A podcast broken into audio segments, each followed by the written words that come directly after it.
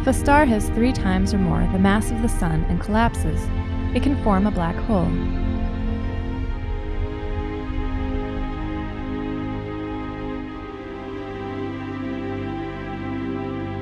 These bizarre objects are found across the universe, within double star systems, and at the centers of galaxies where giant black holes grow.